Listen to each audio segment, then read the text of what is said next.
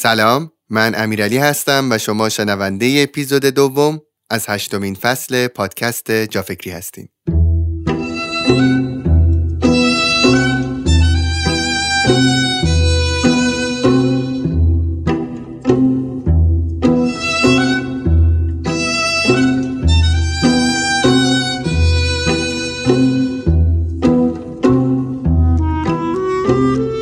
آواکادو میوه خیلی جذابیه. مخصوصا خانوما که به خاطر خواص بسیار زیادش عاشق مصرف این میوه هستن. سخت بودن خرید و نگهداری آواکادو باعث شده این میوه پرخاصیت رو کمتر مصرف کنیم. اسپانسر و حامی این اپیزود جا فکری فیلفیله. فیلفیل با سس های پوره آواکادو خودش هم خواص مصرف این میوه رو به سبد غذایی ما اضافه می‌کنه و هم طعم لذیذ یک سس رو به وعده های غذاییمون.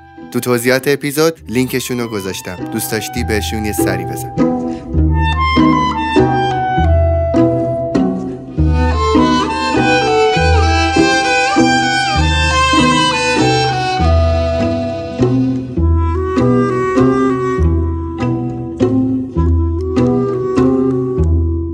داشتن استانداردهای بالا بد نیست. خیلی هم خوبه چون انگیزه میده برای تلاش. اما گاهی این استانداردها مانع رشد ما میشن چون این تصور اشتباه رو در ما ایجاد می‌کنن که تلاش وقتی ارزش داره که به بهترین برسیم به کاملترین نتیجه. نتیجه که در دنیای واقعی گاهن اصلا وجود نداره و این انتظار اشتباه ما رو از عملگرایی دور می‌کنه.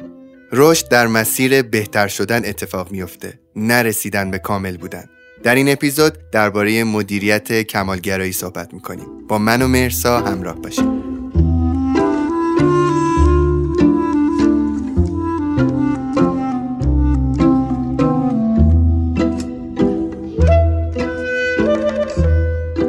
سلام مرساب چطوری؟ خوبی؟ سلام امیرعلی روزت بخیر باشه. سلام به بچه جافکری. با یه اپیزود خیلی مهم اومدیم امروز. چقدرم خوب. اگه اشتباه نکنم قراره در مورد در ستایش کامل نبودن صحبت کنیم درسته؟ موضوع امروزمون دقیقا در ستایش کامل نبودنه. من عنوان این اپیزود رو از کتاب محبت کامل نبودن یه جورایی ایدش به ذهنم رسید و اتفاقا کتاب خوبیه. گفتم یه کوچولو هم در موردش همین اول اپیزود به بچه های جافکری بگم که کتاب محبت کامل نبودن از خانم برن بران یه سری راهنمایی هایی داره برای اینکه از این پرفکشنیزم از این کمالگرایی منفی فاصله بگیریم. ولی خب موضوعاتی که من امروز تو این اپیزود دارم مطرح می‌کنم فقط از این کتاب نیست. از مجموعه‌ای از مقالات و فایل های صوتی که در مورد کمالگرایی گوش دادم و مطالعاتی که خودم داشتم هم هست و یه جمع‌بندی برای اینکه یه سری نکاتی که بهمون کمک می‌کنه این perfectionism و مدیریتش کنیم و یاد بگیریم. اول بحث دوست دارم یکم با همدیگه این کمالگرایی منفی رو با همدیگه یکم تعریفش کنیم. البته یکم معادل پیدا کردن براش سخته یعنی perfectionism خیلی واژه درست تریه برای اینکه بخوایم برای این مفهوم استفاده کنیم. تو فارسی یه ذره بین اینکه بگیم کمالگرایی بگیم کمالگرایی منفی بگیم کاملگرایی همیشه بین متخصصین بحث بوده. ولی من دوست دارم اینو بگم که قطعا نکاتی که ما داریم تو این اپیزود میگیم برای کسایی که شدت خیلی بالایی از این ماجرا دارن تجربه می‌کنن شاید در شروع نتونه کمک کننده باشه باید حتما به روانشناس مراجعه کنن یا بعضی از افراد به اشتباه OCD رو یعنی وسواس رو میان تو این تعریف. شاید شکلی از بعضی از شکل‌های وسواس با این موضوع همپوشانی داره یا یه جاهای زیر مجموعه کمالگرایی قرار می‌گیره اما ما اینجا بحثمون وسواس نیست و ما اینجا داریم در مورد اون کمالگرایی صحبت می‌کنیم که همه ما باهاش درگیریم. یعنی هر کسی تو سیستم آموزشی ایران باشه تو خانواده ایرانی بزرگ شده باشه قطعا درجاتی از این کمالگرایی رو با خودش داره. من فکر می‌کنم این موضوع انقدر مهمه که اصلا کسی نمی‌تونه بگه تو هیچ بخشی از زندگیش درگیرش نبوده. چالشی که همه ما داریم. حالا بعضی از ما گسترده تر بعضی از ما کمتر تجربهش می‌کنیم. من دوستان زیادی دارم که به خاطر این موضوع چقدر دارن فرصت های خوب از دست میدن. یکی از دوستای خیلی خوب من اصلا افتخارشه. یعنی با هم که حرف می‌زدیم همیشه می‌گفت مرسا من یه کمالگرام. و انگار مثلا داره یه ویژگی خیلی مثبت میگه. من کمالگرام به خودم سخت می‌گیرم به بقیه هم سخت می‌گیرم و چون استانداردهای بالایی دارم می‌خوام به بهترینا برسم و توقع من از کسی که باهام کار می‌کنه هم همینه. در ظاهر خیلی قشنگه که ما استانداردهای بالایی داشته باشیم و بخوایم بیشتر تلاش کنیم. اصلا اتفاقا می‌خوام این سوال رو همین اول مطرح کنم. اگه ما بخوایم کلا کمالگرایی رو زیر سوال ببریم پس انگیزمون چی میشه؟ اصلا ارتباط این کمالگرایی با موفقیت چیه؟ اینا دو تا سوالن. اگه بیایم کلا بکوبیمش پس واسه چی می‌خوایم تلاش کنیم؟ اگه همه چی تا برای حد رفع نیاز و رفع مسئولیت کافی باشه. این سوالیه که حالا تا انتهای اپیزود قراره بهش بپردازیم. همون می‌خواستم الان ازت بپرسم بالاخره باید افتخار بکنیم از کمالگرایی یا نباید افتخار کنیم؟ آره این سوالو بذاریم ببینیم تا آخر اپیزود نتیجه چی میشه. و من این دوستم خب به ظاهر خیلی خوب بود استاندارداش بالا بود پرتلاش بود اما دقیق تر که اومدم و فرایند کاراشو بررسی کردم و بیشتر که با هم معاشرت کردیم فهمیدم که این دوست من چقدر آدم با استعدادیه اما بسیاری از استعدادهاش رو هرگز کسی ازشون خبر نداره. مثلا متوجه شدم که یه دفتر شعر داره که هیچ وقت جرئت نکرده اونو ببره به سمت اینکه منتشرش کنه. یا متوجه شدم که مهارت های خیلی زیادی در کارهای ورزشی داره. اما هیچ وقت جرئت نکرده بود از اون کارا به ما بگه. ما اصلا خبر نداشتیم انقدر ورزش کاره مثلا سوارکاری می‌کنه انقدر مهارت داره. و وقتی با هم صحبت کردیم گفتش که من تو این زمینه خیلی هم عالی نیستم. واسه همین دوست ندارم مثلا در موردشون خیلی صحبت کنم به کسی بدونه. خوب نبودم از یه به بعد رها کردم. و می‌دونی انگار یه سری از آدما هستن که به خاطر اینکه فکر می‌کنن به اون ایدئال ذهنیشون نمی‌رسن اصلا فرصت اینکه استعدادهای خودشون رو زندگی کنن و بخوان توی فضایی بیانشون کنن رو به خودشون نمیدن. و این آدم با این همه استعداد و پرتلاش بودن از بسیاری از تجربه ها اجتناب کرده بود. و حتی تو ارتباطاتش هم مشکل داشت. چون انتظارش این بودش که همه پرفکت باشن همه عالی باشن خیلی نمی‌تونست دوستای زیادی داشته باشه و حتی تو ارتباطاتش زود آدما رو ازشون فاصله می‌گرفت چون احساس می‌کرد که این آدم کامل نیست پرفکت نیست بهترین نیست. حتما یه بهترینی وجود داره که حالا من می‌تونم پیداش کنم و می‌تونیم مثلا با هم دیگه دوست باشیم. مرسا من می‌کنم اگر کمالگرایی یک ویژگی باشه این ویژگی یک نعمته و آدم باید ازش استفاده بکنه. منتها اینکه مطلق آدم کمالگرا باشه اشتباهه و به نظر من آدم اگر در هر چیزی تعادلش رو حفظ بکنه می‌تونه از اون ویژگی ها استفاده بکنه. مثلا خود من در کمالگرایی خودم اگرچه یک دورانهایی زمانهایی رو از دست دادم ولی امروز واقعا دارم با اون کمالگرایی درست زندگی می‌کنم. یعنی حداقل احساس می‌کنم خودم یه کوچولو دارمش. می‌دونی؟ حالا افتخار نمی‌کنم ولی دارمش و همیشه هم سعی کردم کنترلش کنم. امیر علی نکته که گفتی خیلی اهمیت داره. اصلا همین شروع ما باید این تعریف واسه خودمون بذاریم که کمالگرایی یه side مثبت داره یه side منفی داره. ما نباید کلا سرکوبش کنیم. ما اتفاقا اون بخش مثبتش رو باید تو خودمون تقویتش کنیم. انگار باید حواسمون باشه که تو اون بخش کمالگراییمون حتی پرورش پیدا بکنه. چون بهمون کمک می‌کنه که انگیزه های بیشتری داشته باشیم برای ارتقاء خودمون برای رشد بیشتر. بحثی که همیشه ما تو جا فکری داشتیم. ما داریم تلاش می‌کنیم که رشد کنیم تلاش می‌کنیم که کیفیت خودمون رو بیشتر کنیم. اما اون قسمت منفیش خیلی بهمون آسیب می‌زنه. چند تا موردش رو بخوام بگم. کسی که خیلی کمالگراه و فکر می‌کنه که همیشه داره واسه بهترین تلاش می‌کنه یه جاهایی اصلا توصیه ها رو گوش نمیده. چون فکر می‌کنه من به بهترینش دارم فکر می‌کنم. چی می‌خواد به من بگه. چه توصیه می‌خواد از بیرون برای من وجود داشته باشه وقتی من همیشه دارم بالاترین استاندارد رو در نظر می‌گیرم. یعنی یه جورایی گوشاشو میبنده روی کلی پیشنهاد و توصیه و ایده ای که می‌تونسته بهش کمک کنه و باعث رشد بیشترش بشه. حتی یه جورایی می‌تونسته کمک کنه که یه راههای میانبر پیدا کنه تو مسیرش. سریعتر بخواد به نتیجه برسه. اما این توصیه رو گوش نمیده. همه چی می‌خواد تنهایی انجام بده. معمولا آدمایی که کمالگراییشون خیلی زیاده تیم ورک هم انجام نمیدن. کار گروهی هم انجام نمیدن. همه مراحل کارو می‌خواد تنها انجام بده. خب این چقدر سرعت رشدش رو کم می‌کنه؟ تو دنیایی داریم زندگی می‌کنیم که تیم ها دارن موفق میشن نه افراد. حالا خیلی وقتا ما اسم یه نفر رو میشنویم ولی پشتش یه تیمه و آدمی که فقط می‌خواد همه کار خودش انجام بده اصلا بهش که اعتماد نداره. می‌خواد که بگه که نه من می‌دونم بهترین چیه کسی نمی‌تونه بهترین رو برای من انجام بده. خب این خیلی داره ضرر می‌کنه. یا حتی یه مورد دیگه این تفکر سیاه و سفیدی که دارن باعث میشه توی ارتباطاتشون توی کارشون کوچکترین نقصی که چه تو خودشون چه تو طرف مقابل می‌بینن باعث میشه که یه پروژه رو بخوان رها کنن یه کار رو بخوان رها کنن و این همه هزینه و انرژی که گذاشته شده رو بیخیالش بشن چون احساس می‌کنن یه چیزی اینجا اشکال داره. حالا که یه چیز کوچیک اشتباه اینجا هست بعد کل بازی رو به هم بزنی کمالگرایی اونجایی داره آسیب میشه که داره باعث میشه که من نتونم جلو برم. تو ارتباطاتم ضربه بخورم تو رشد کاری و فردیم دچار مشکل شدم. ما این ساید کمالگرایی رو می‌خوایم یاد بگیریم چجوری مدیریتش کنیم. من خودم به شدت آدم کمالگرایی بودم. هنوزم تریتشو دارم. یعنی در من وجود داره. اما سعی کردم مدیریتش کنم. همونطوری که خودت گفتی که اینو در خودت مدیریت کردی و اتفاقا دوست دارم بین صحبت ها که موارد رو داریم با هم بررسی می‌کنیم تجربیات خودتو بگی راهکارهای خودتو بگی که ما هم از روش های تو یاد بگیریم. مرسا من خودم همیشه با کمالگرایی هام خودم رو خیلی عقب انداختم. خیلی چیزها رو در زندگیم شروع نکردم چون می‌دونستم قرار نیست درشون بهترین باشم. و خیلی طول کشید که بفهمم که یک بچه بچه کوچیک یه بچه نوزاد که می‌خواد راه رفتن رو یاد بگیره قرار نیست از روز اول بدوه. یه روزی وقتی که داشتم یه بچه کوچیک رو نگاه می‌کردم به این نتیجه رسیدم که همه چیز در یک امتداد اتفاق میفته در یک راستا اتفاق میفته در یک تداوم اتفاق میفته و اینطور شد که سعی کردم یک چیزی پیدا بکنم که باعث بشه ایدال گرایی من یا کمال گرایی من یک جایی کنترل بشه و متوقف بشه. اون جایی که می‌خواد باعث بشه من توقف کنم اونجا جلوشو بگیرم. فکر می‌کنی چجوری جلوشو گرفتم؟ با یه چیز خیلی ساده. برای خودم deadline مشخص کردم. به نظر من deadline مشخص کردن بهترین کار واسه کنترل کمالگراییه مثلا من می‌خوام که یک فیلمی رو بسازم می‌خوام یک موزیک ویدیویی بسازم می‌خوام یک ویدیویی رو کار بکنم. خب من اینو می‌دونم که من هر چقدر که زحمت می‌کشم تا قبل از انتشار اونه و بعد از اینکه انتشار پیدا می‌کنه دیگه نمیشه جمعش کرد. دیگه آدم ها میبیننش قضاوت می‌کنن. و بر اساس قضاوت اونها سعی می‌کنم امروز که دارم میسازمش هی اونو بهتر و بهتر بسازم با فکرایی که از قبل در موردش می‌کنم. منتها اگر که بخوام هی بخوام آدم ها رو پیش بینی بکنم که اونها قرار چطور اون مثلا موزیک ویدیو رو قضاوت می‌کنن من تا ابد باید بشینم و در مورد اون موزیک ویدیو فکر بکنم. ولی پس کی قراره که موقع اجرا برسه؟ من کی قراره دوربینم روشن کنم؟ کی قراره اون موزیک ویدیو رو بسازم؟ برای خودم deadline مشخص کردم. به خودم گفتم امیرعلی مثلا تا 20 مهر ماه.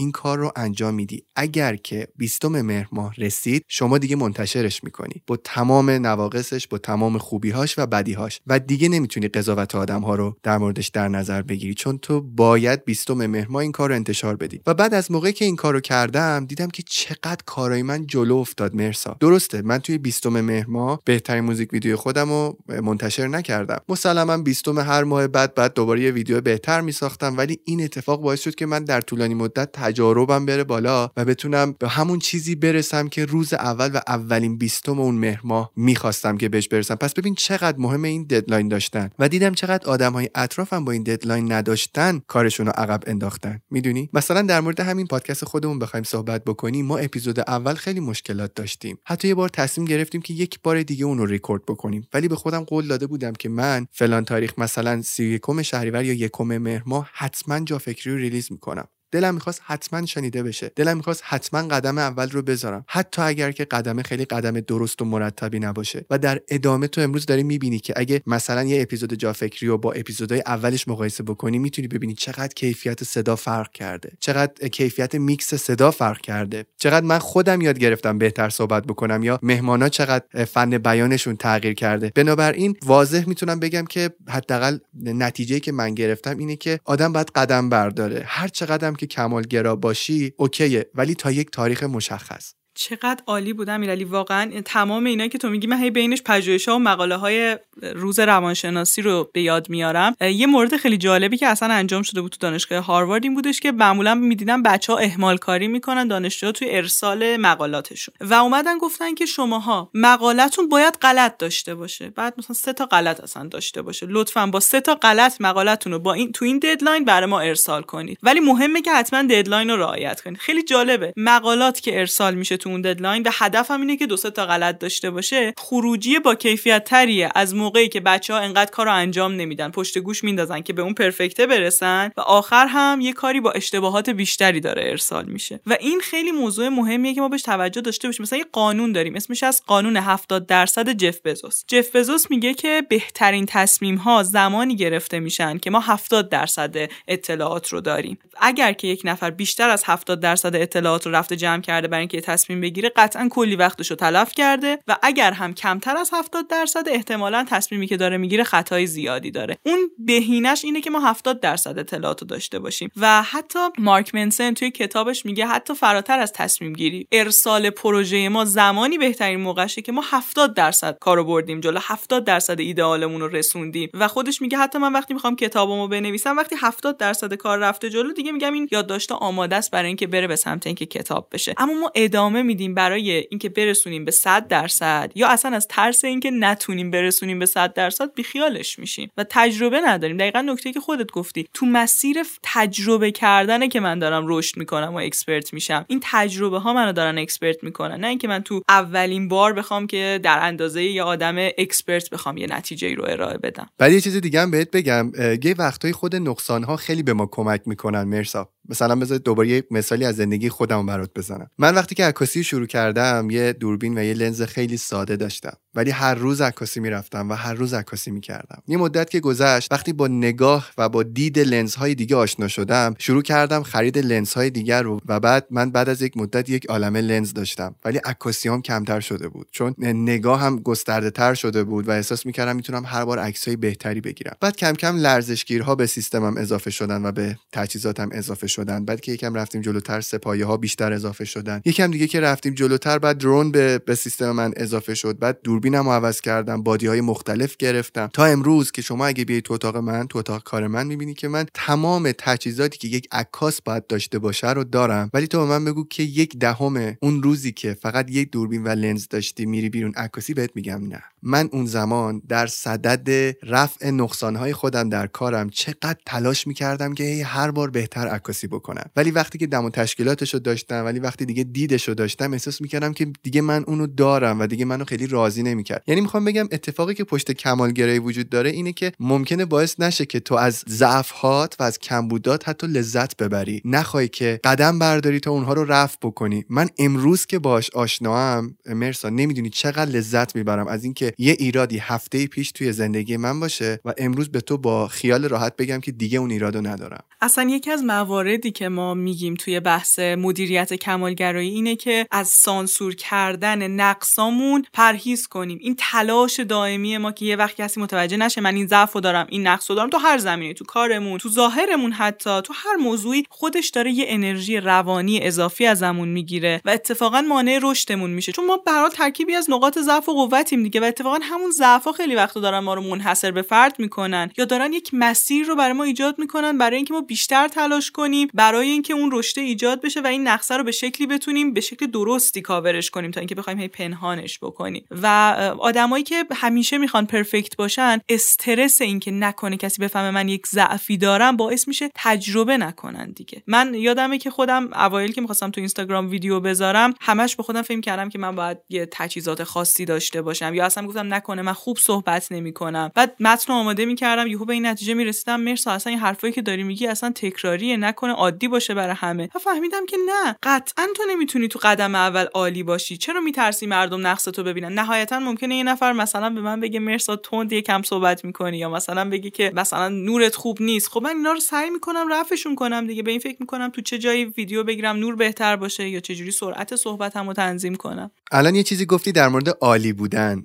بذار چیزی بهت بگم. ما خیلی وقتا خودمونم نمی‌دونیم که عالی هستیم. باز اگه بخوام از یکی از تجربه‌های دیگم بهت بگم اینه که بعد از این مدت خیلی زیادی که من از عکس گرفتن و ویدیو ساختن واسه اینستاگرامم و اینا خسته شده بودم یا حداقل دیگه خیلی خوشحالم نمی‌کرد علیرغم بازخوردهای خیلی خوبی که داشتم ولی برای خودم اینجوری بودش که احساس می‌کردم چیز جدیدی دیگه نداره واسم. یه روزی به اصرار یکی از دوستام رفتم یک شهر دیگه و از یک دختر کوچولویی که باله میرقصید ازش فیلم برداری کردم. باورت میشه تمام اون روز داشتم هرس میخوردم چون احساس می‌کردم الکی دارم این همه راه تا اون شهر میرم. الکی اصلا توی اون فضا دوربینمو دارم در میارم. چون اون فضا اصلا فضایی نبود که منو خوشحال بکنه. من که دیگه انقدر ایدالگرا شده بودم که احساس می‌کردم بعد هر مجموعه از مجموعه قبلی بهتر باشه. تو اون فضا این حسو نمی‌گرفتم که قرار خیلی کار عجیبی بکنم. ببین یادم اون روز من به زور گذروندم و فقط واسه اینکه شرمنده دوستم نشم شروع کردم یه سری فیلم رو همجوری ساده ساده از اون بالرین کوچولو و مربیش بگیرم و در نهایت برگشتم سمت دفترم. شاید بهت بگم یکی دو هفته گذشت. من حتی دل و دماغ اینو نداشتم که بخوام اونا رو edit کنم یا تدوین کنم. ولی از اونجایی که خب خیلی مخاطب به من میگفتش که چرا پست نمی‌ذاری چرا فعالیت نمی‌کنی این داستان ها بالاخره یه روز ترغیب شدم که برم و عکس‌ها رو import کنم و شروع کنم روشون کار کردن و فیلمو تدوین کردن. وقتی که من اون عکس و فیلم رو درست کردم یکی از دوستام که اومد پیشم بهم سر می‌زد و این داستان ها گفت امیرعلی یکی از بهترین عکسای توه و این یکی از بهترین فیلمای توه. و من بهش گفتم بابا شوخی می‌کنی چون من اصلا اینا رو دوست ندارم. جالب بدونی انقدر به من اصرار کرد و گفتش که حتما این مجموعه رو آپلود کن و مثل همیشه براش خوب بنویس و من واقعا تلاش کردم که براش خیلی با تجربه زیسته اون روزهام و با حال اون روزها یه چیزی بنویسم. مرسا اون یکی از پر استقبال ترین مجموعه های صفحه منه. یعنی هر کسی که حتی تو جافکری با صفحه عکاسی من آشنا باشه اون سفر دیده باشه احتمالا اون مجموعه رو دیده. و من موقع فهمیدم که من خیلی چیزها رو نمی‌دونم. عالی رو نمی‌دونم. بعدها که رفتم اون مجموعه رو نگاه کردم دیدم اه من واقعا اون عکس رو قشنگ گرفته بودم. واقعا فیلم خوب بود. واقعا موزیک خوب انتخاب شده بود. ولی من چرا خودم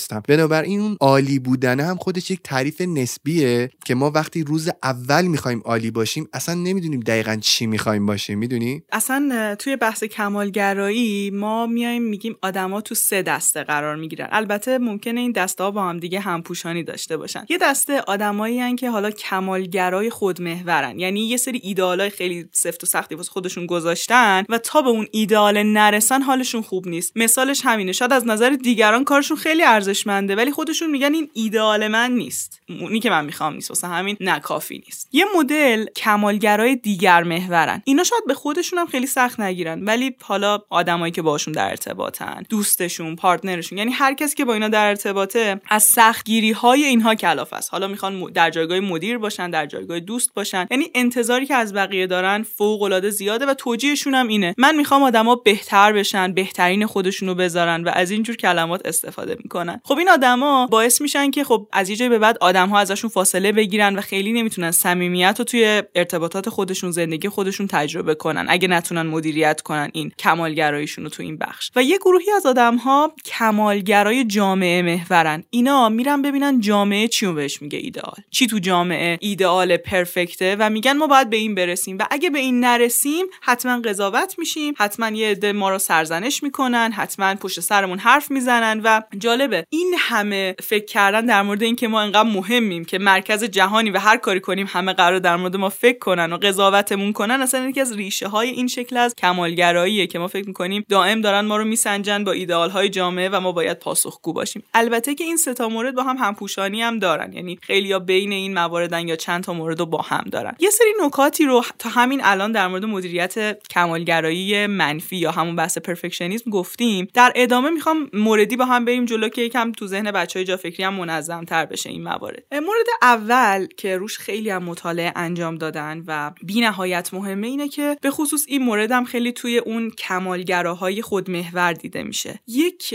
نامهربونی و یک قضاوت بیرحمانه عجیبی که این آدما با خودشون دارن. این بحث اینه که این گفتگوهایی که ما با خودمون داریم تاثیر زیادی دارن روی پرورش بیشتر این کمالگرایی منفی. یعنی یه مقدار ما باید با خودمون اول از همه مهربون تر باشیم. شاید بگیم خب این شعاره. نه واقعا باید شروع کنیم. برای تلاش های خودمون ارزش قائل بشیم. من دارم زحمت می‌کشم. پرفکت نیست. اشکالی نداره. همین که دارم زحمت می‌کشم یعنی یه قدم. سعی می‌کنم اشتباهاتم رو کمتر کنم. یعنی انگار کماله رو به جای اینکه بذاریم تو نتیجه من دارم تلاش می‌کنم تا به بهترین برسم بگیم من دارم تلاش می‌کنم تا هر بار بهتر بشم. دارم تلاش می‌کنم تا هر بار اشتباهاتم رو کمتر کنم. دارم واسه کیفیت بیشتر هر بار تلاش می‌کنم به جای اینکه بگیم من برای بهترین تلاش می‌کنم. چون اون بهترینش شاید هیچ وقت اتفاق نیفته اما می‌تونیم در مسیرش باشیم. من فکر می‌کنم این اتفاقی که داری میگی یعنی این نامهربونیه بیشتر برای آدمهای هایی اتفاق میفته که خودشون رو دوست ندارن و می‌خوان به زور نتایجی که در زندگی کسب می‌کنن برای آدم ها دوست داشتنی بشن. فکر می‌کنم بیشتر برای این آدم اتفاق میفته یعنی نتایج و بازخوردهایی که از دیگران می‌گیرن باعث میشه که دلایلی رو پیدا بکنن واسه اینکه خودشون رو دوست داشته باشن و انگار که تمام تلاشاشون در زندگی در راستای این موضوع دقیقا خیلی وقتا همین احساس بیارزشیه که آدما رو می‌بره به سمت اینکه دنبال دستاوردهای زیاد باشن و هی بخوان که برن دنبال اینکه یه جورایی به یه بهترینی برسن تا احساس ارزشمندی کنن. حالا اینجا ما دو تا نکته یعنی دو تا توصیه معمولا از طرف روانشناسا داریم. یه توصیه اینه که سعی کنیم کم کم دلیل تلاش هامون رو درونی کنیم. یعنی یه جایی وقتی دارم تلاش می‌کنم مثلا برای اینکه فیت بشم دارم ورزش می‌کنم رژیم غذاییمو درست می‌کنم به جای اینکه هی بگم به این فکر کنم که من قراره توی جامعه یا آدم بهتری باشم و همه از ظاهرم تعریف کنن به این فکر کنم که من دارم واسه سلامتی خودم تلاش می‌کنم. حالم خوبه. اصلا حتی سلامتی هم می‌ذاریم حتی می‌تونیم یه موقعی بگیم این دلیل اصلی من نیست. دلیل اصلی اینه که از این فرایند ورزشه حالم خوبه. از این فرایند سالم خوری حالم خوبه. یعنی کم کم تلاش کنیم خودمون رو عاشق فرایند کنیم. یه فکت در مورد علاقه مند شدن وجود داره. اونم اینه که آدما فکر می‌کنن علایق رو باید کشف کرد علایق رو باید ساخت و پرورش داد. و وقتی من دارم میگم خودمون رو علاقه مند کنیم به فرایند ممکن خیلی بگم ما علاقه نداریم به فرایند. باید بسازیش باید پرورشش بدی. باید کم کم برای خودت دلیل ایجاد کنی تا عاشق اون فراینده بشی. این به تو کمک می‌کنه که تو از کمالگرایی فاصله بگیری از نتیجه محور بودن فاصله بگیری و کیف کنی با تلاشای خودت و جلو بریم. مورد دومی که تو بحث حالا این افراد کمالگرای خودمحوری که با خودشون خیلی نامهربونن توصیه می‌کنیم اینه که معمولا این آدما می‌بینیم با بقیه خیلی مهربونن. یعنی دوستش که میاد میگه امتحان رو رفتم دادم قبول نشدم میگه فدای سرت اشکال نداره امتحان بعدی. خودش اگه این کارو براش اتفاق بیفته و امتحان رو قبول نشه یعنی سرزنش دو روز شاید غذا نخوره با بقیه صحبت نکنه بگه از خودم متنفر همینطوری خودشو تخریب کنه. معمولا یه توصیه خیلی کاربردی اینه که کن خودت دوستتی. یه اشتباهی که می‌کنی یه شکستی که می‌خوری فکر کن می‌خوای به دوستت راهنمایی کنی. و اینجا به تو کمک می‌کنه که با یه کم مهربونی بیشتری خودت رو قضاوت کنی و به خودت فرصت بدی. راست میگی. من نگاه می‌کنم می‌بینم اگه مثلا دوست من اشتباهات منو کرده باشه خیلی بهش احتمالا دلداری میدم. ولی خیلی به خودم برای اشتباهی که می‌کنم حق نمیدم. آره چون اونجا داریم از بیرون نگاه می‌کنیم و بعد می‌بینیم حالا اون بنده خدا حق داشته نشده جور نشده دنیامون که ایدئال نیست که همه چی رو بخوایم ایدئال ببینیم. و اینجا خب یکم این قضیه کمک می‌کنه به اینکه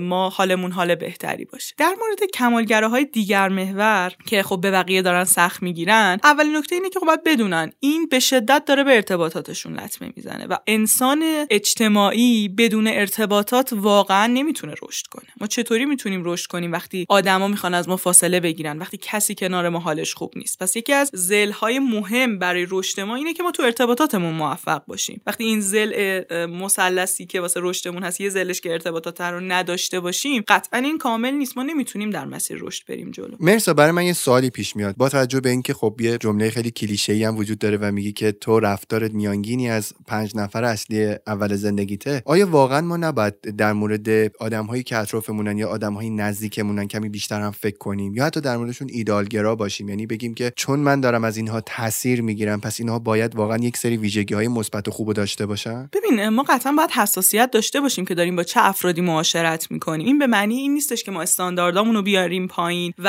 اصلا توجه نکنیم که خب با چه فردی داریم کار می‌کنیم معاشرت می‌کنیم. موضوع مهمه اصلا هم کل بحث امروز ما این نیست که ما استانداردامون رو بیاریم پایین. اتفاقا برای رشد لازمه که ما استانداردهای بالایی داشته باشیم. هم به ما انگیزه میده هم محیط بهتری رو بر ما ایجاد می‌کنه. اما نکته که اینجا وجود داره اینه که خیلی خیلی وقتا ما تبدیل میشیم به یه سری آدمایی که هیچ همدلی با بقیه ندارن. من یادمه که خیلی وقت پیش یه جلسه کاری داشتم و توی شرایط سختی هم بودم اون موقع و اون فردی هم که باش جلسه داشتم تا حدودی می‌دونست که من تو شرایط سختی هم. خیلی کلی. قرار بودش که من مثلا ساعت 5 اونجا برسم و خیلی اتفاقی اون روز من به سختی تاکسی پیدا کردم و چند بار ماشین حالا ماشینی که گرفته بودم لغو کرد و برنامه ها جور نشد که من بخوام سر time برسم و من با 20 دقیقه تاخیر رسیدم به جلسه. یعنی می‌خوای بگی تقصیر تو نبود؟ آره دست من نبود. من تخمین زمانی که زده بودم مثلا یه 5 5 دقیقه تا 10 دقیقه حتی تخمینم به شکلی بودش که مثلا اگر مشکلی پیش بیاد من باز برسم سر time به جلسه و قبلش هم با اون شخص صحبت کرده بودم اما برنامه ها به هم خورد و من با 20 دقیقه تاخیر رسیدم. وقتی اونجا رسیدم و تماس گرفتم با اون دوستی که باشون قرار داشتم به من گفتش که من 10 دقیقه برای تو وایستادم و تو نیومدی و من رفتم و تو باید تربیت بشی که کسی رو معطل نکنی و بعد به من گفتش که مگه هر مشکلی هم برات پیش میومد تماس می‌گرفتی. حالا من چون تو خیابون بودم استرس گوشی در آوردن تو اون خیابون شلوغم داشتم. حالا کسی گوشیمو نزنه دستم خیلی پر بود. و روز واقعا سختی هم بود برای من. یعنی من اون جلسه رو به سختی time ش رو جور کرده بودم. خیلی ناراحت شدم. یعنی شاید مثلا اونجا نشستم توی اون فضایی که ما قرار بود جلسه داشته باشیم نشستم تو کافه گریه کردم. به خاطر اینکه احساس کردم این آدم چرا اصلا به خودش یه 5 دقیقه بیشتر فرصت نداده که منو درک کنه یا با هم تماس نگرفته که خب تو چه اتفاقی برات افتاده که 10 دقیقه بیشتر از اون چیزی که حالا به نظر اون ایدئال دیر کردم بوده من دیر کردم. و اینو با چند تا از دوستان مطرح کردم و بهشون گفتم که بچه به نظرتون من اشتباه کردم که حالا من باید مثلا چیکار می‌کردم؟ بهترین کار تو این موقعیت چیه؟ اونو گفتن که ببین مرسا تو دنیای ایدئال رفتار اون آدم منطقیه. تو دنیایی که همه چیش ایدئاله اون آدم بعد ده دقیقه نیومدی رفته. ولی ما تو دنیای ایدئالی زندگی نمی‌کنی. دنیا پر از چالشه پر از اتفاقات غیرقابل پیش بینیه و ما نیاز داریم که بیشتر همدیگر رو درک کنیم. ما بیشتر از اینکه بخوایم به همدیگه یاد بدیم یا همدیگر رو تربیت کنیم که ببین تو باید خیلی ایدال رفتار کنیم. نیاز داریم که ما بیشتر از اینکه لازم باشه به همدیگه یاد بدیم که باید ایدئال رفتار کنیم ما باید همدیگر رو درک کنیم و با همدیگه همدلی داشته باشیم. اینطوری حال بهتری رو تجربه می‌کنیم. ولی من فکر می‌کنم که باید وارد یک همدلی و درک کاذب هم نشیم. یعنی اون باز خودش هم یک حدی داره می‌دونی یه مرزی داره. خیلی وقتا ما با صبر با شکیبایی در قبال آدمهایی که اصلا خودشونو مسئول نمی‌دونن خیلی وقت خودمون رو عقب انداختیم. خود من مثلا آدمی هستم که خیلی از قرارهامو سعی می‌کنم زودتر برسم. و با رفتار طرف مقابلم می‌فهمم که چقدر این رفتار در قبال اون آدم درست بوده. مثلا آدمی که خیلی دیر میاد به تو میفهمونه که من خیلی به قرارم با تو پایبند نیستم. البته اینو با یه بار بدقولی این کار نمی‌کنه ها. ولی مثلا اگر یه آدمی سه بار بدقولی بکنه احتمالا من خودم هم آدم سختگیری میشم. موافقم. این همدلی رو بعد یه حد و مرزی براش بذاریم. این انعطاف حد و مرزی داره. قطعا همینطوره. یعنی قطعا وقتی یکی بی مسئولیتی داره می‌کنه ما باید بهش بگیم که ببین تو نمی‌تونی با این روند جلو بری و این دیگه اصلا این سکوته اینجا میشه همون منفعل بودنه و عدم جرأت ورزیه حالا من شاید مثالم هم خیلی نتونستم مفصل تعریفش کنم برای بچهای جا فکری ولی منظور اصلی این مثال اینه که ما یه جاهایی باید به آدم ها فرصت بدیم. یه جاهایی ازشون بپرسیم تماس بگیریم. من ده دقیقه منتظرتم کجایی چه اتفاقی برای تو افتاده. شاید واقعا اون شخص تصادفی کرده یه اتفاقی براش افتاده. من احساس می‌کنم این دسته دوم که میشن کمالگراهای دیگر محور اصلا نسبت به دیگری این انعطافو ندارن. همیشه خودشون که اشتباه می‌کنن حق داشتن ممکن بوده توی شرایط سختی باشن. دیگری که اشتباه می‌کنه حتما آدم بیمسئولیتیه. حتما آدمی بوده که از عمد این کارو کرده و خب اینطوری کلی فرصت های خوب از خودشون دارن می‌گیرن. فرصت ارتباط با آدمای خوب و فرصت همکاری های خیلی جذاب رو به خاطر اینکه خب اصلا به دیگری فرصت اینو نمیدن که ممکنه اونم یه جاهای خطا داشته باشه اشتباه داشته باشه. من می‌خوام بگم کسایی که دارن جا فکری رو گوش می‌کنن من بذار اعتراف کنم که در برهایی از زمان من همینطوری بودم. یعنی واقعا منم این حد از کمالگرایی داشتم و اتفاقا ارتباطاتی رو در زندگیم از دست دادم. یعنی می‌خوام بگم اگه کسی داره گوش می‌کنه این حرفا رو و این رفتارها رو در خودش احساس می‌کنه این اشکال نیست. اینکه ازش آگاه باشی و باز ادامش بدی این اشکاله و امیدوارم همه ما بتونیم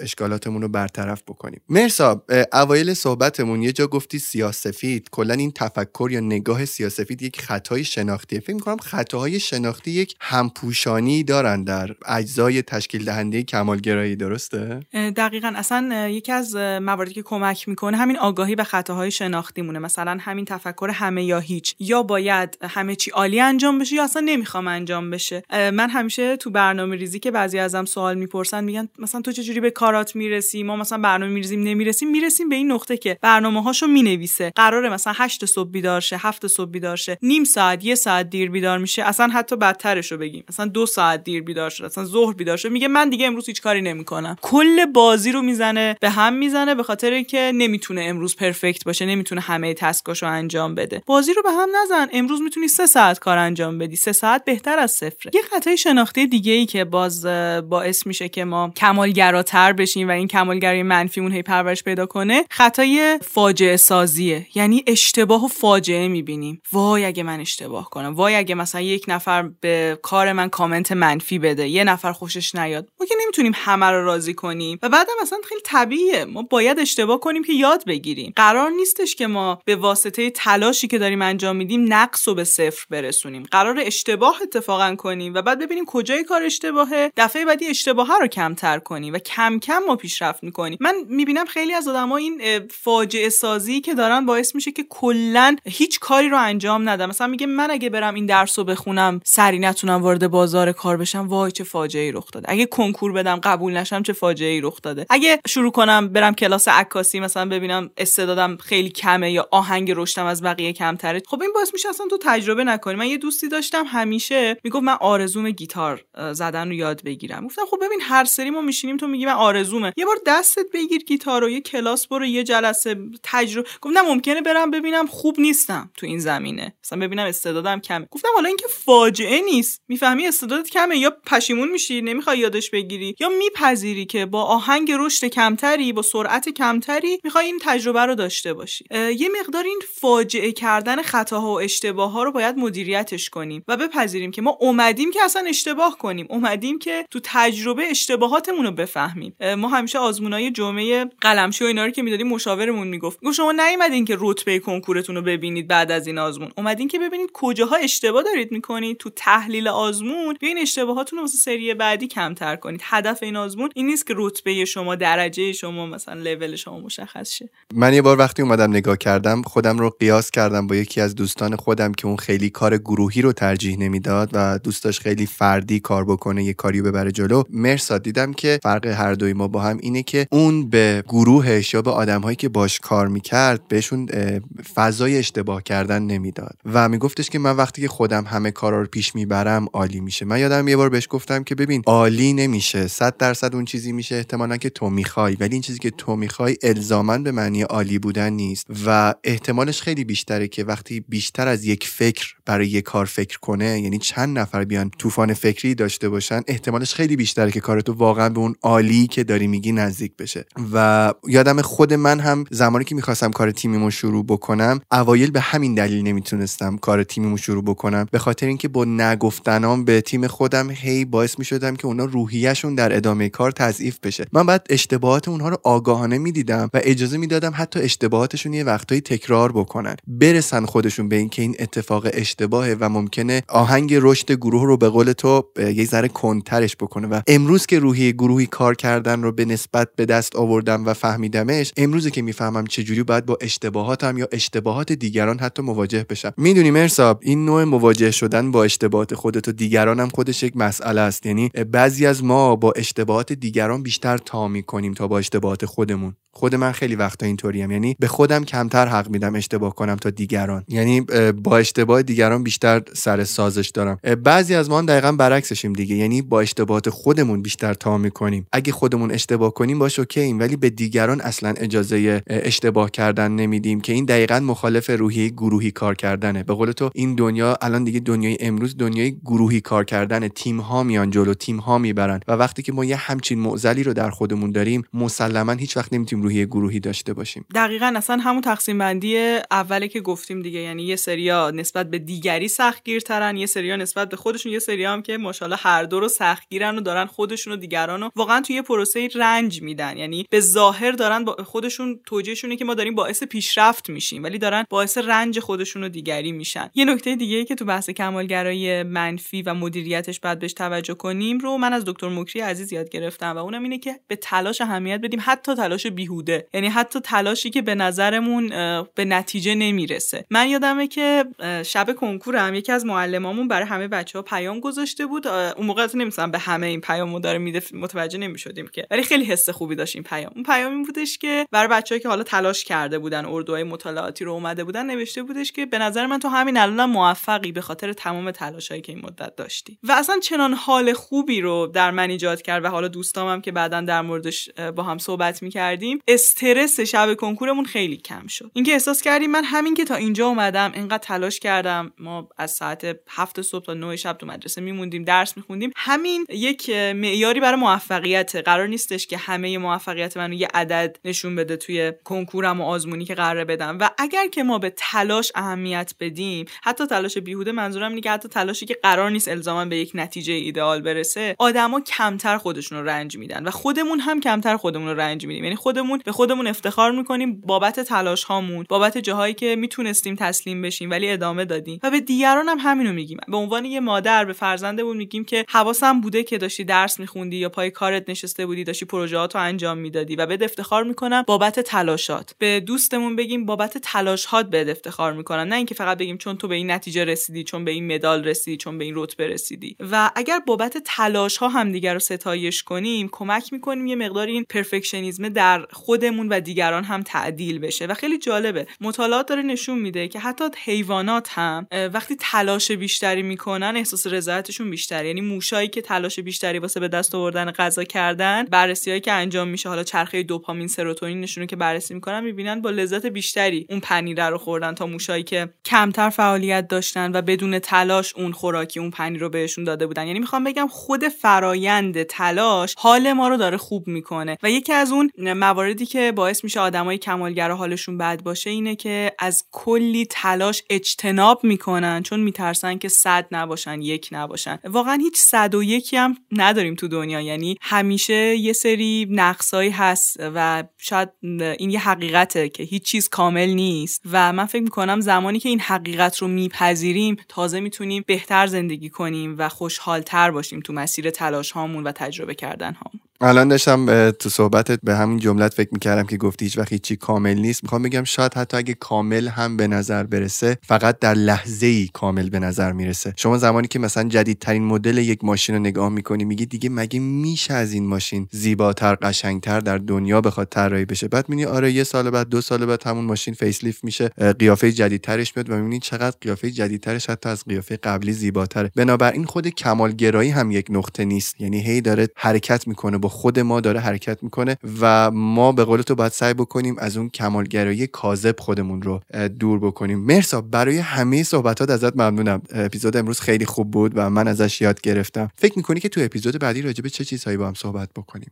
اپیزود بعدی قراره با یه کتاب جدید بیام که خیلی قصه های مفصلی داره. بذاریم سورپرایز باشه هفته دیگه بچه های جافکری با موضوعش بیشتر آشنا بشن. ولی من یه پیشنهاد دارم یا شاید یک حتی خواهش از بچه های جافکری خیلی یا تو جامعه ما با این چالش کمالگرایی منفی درگیر هستن و خودشون و اطرافیانشون رو دارن به نوعی رنج میدن. این اپیزودو براشون واقعا بفرستید. یعنی سعی کنیم که اینو با دوستای کمالگرامون به اشتراک بگذاریم. به نظرم به حال خوب خیلی می‌تونه کمک بکنه. من می‌دونم که بچه های جافکری خوش این کارو می‌کنن حتما. یعنی تو این یک سال که به من ثابت شده. ازت به خاطر همه صحبتات ممنونم.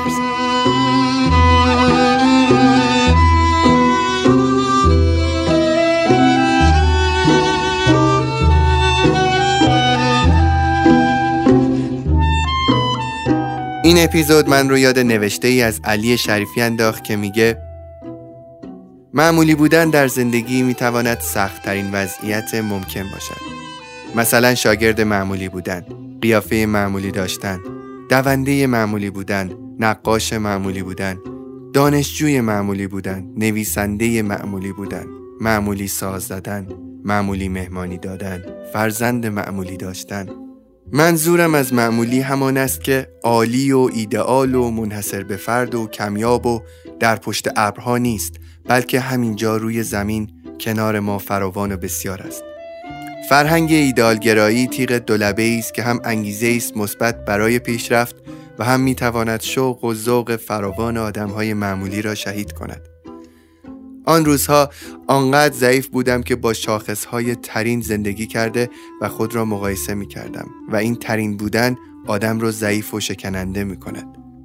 اما امروز فهمیدم که معمولی بودن شجاعت می خواهد. آدم اگر یاد بگیرد معمولی باشد نه دماغش اگر معمولی است را عمل می کند نه قصه می‌خورد که ماشینش معمولی است نه حق غذا خوردن در یک سری از رستوران های معمولی را از خودش می‌گیرد نه حق لبخند زدن به یک سری آدم ها را نه حق پوشیدن یک سری لباس ها را.